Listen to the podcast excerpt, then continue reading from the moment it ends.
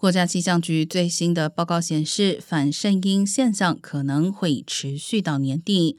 有时，反渗音现象会将加州一分为二，替北加州带来大量降雨，但为南加州带来干旱。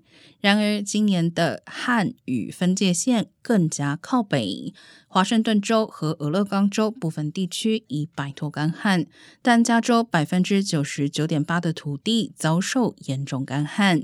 由于洛杉七月历史平均降雨量为零点零二寸，八月为零，意味着迈入夏天后，加州干旱情况只会更加恶化。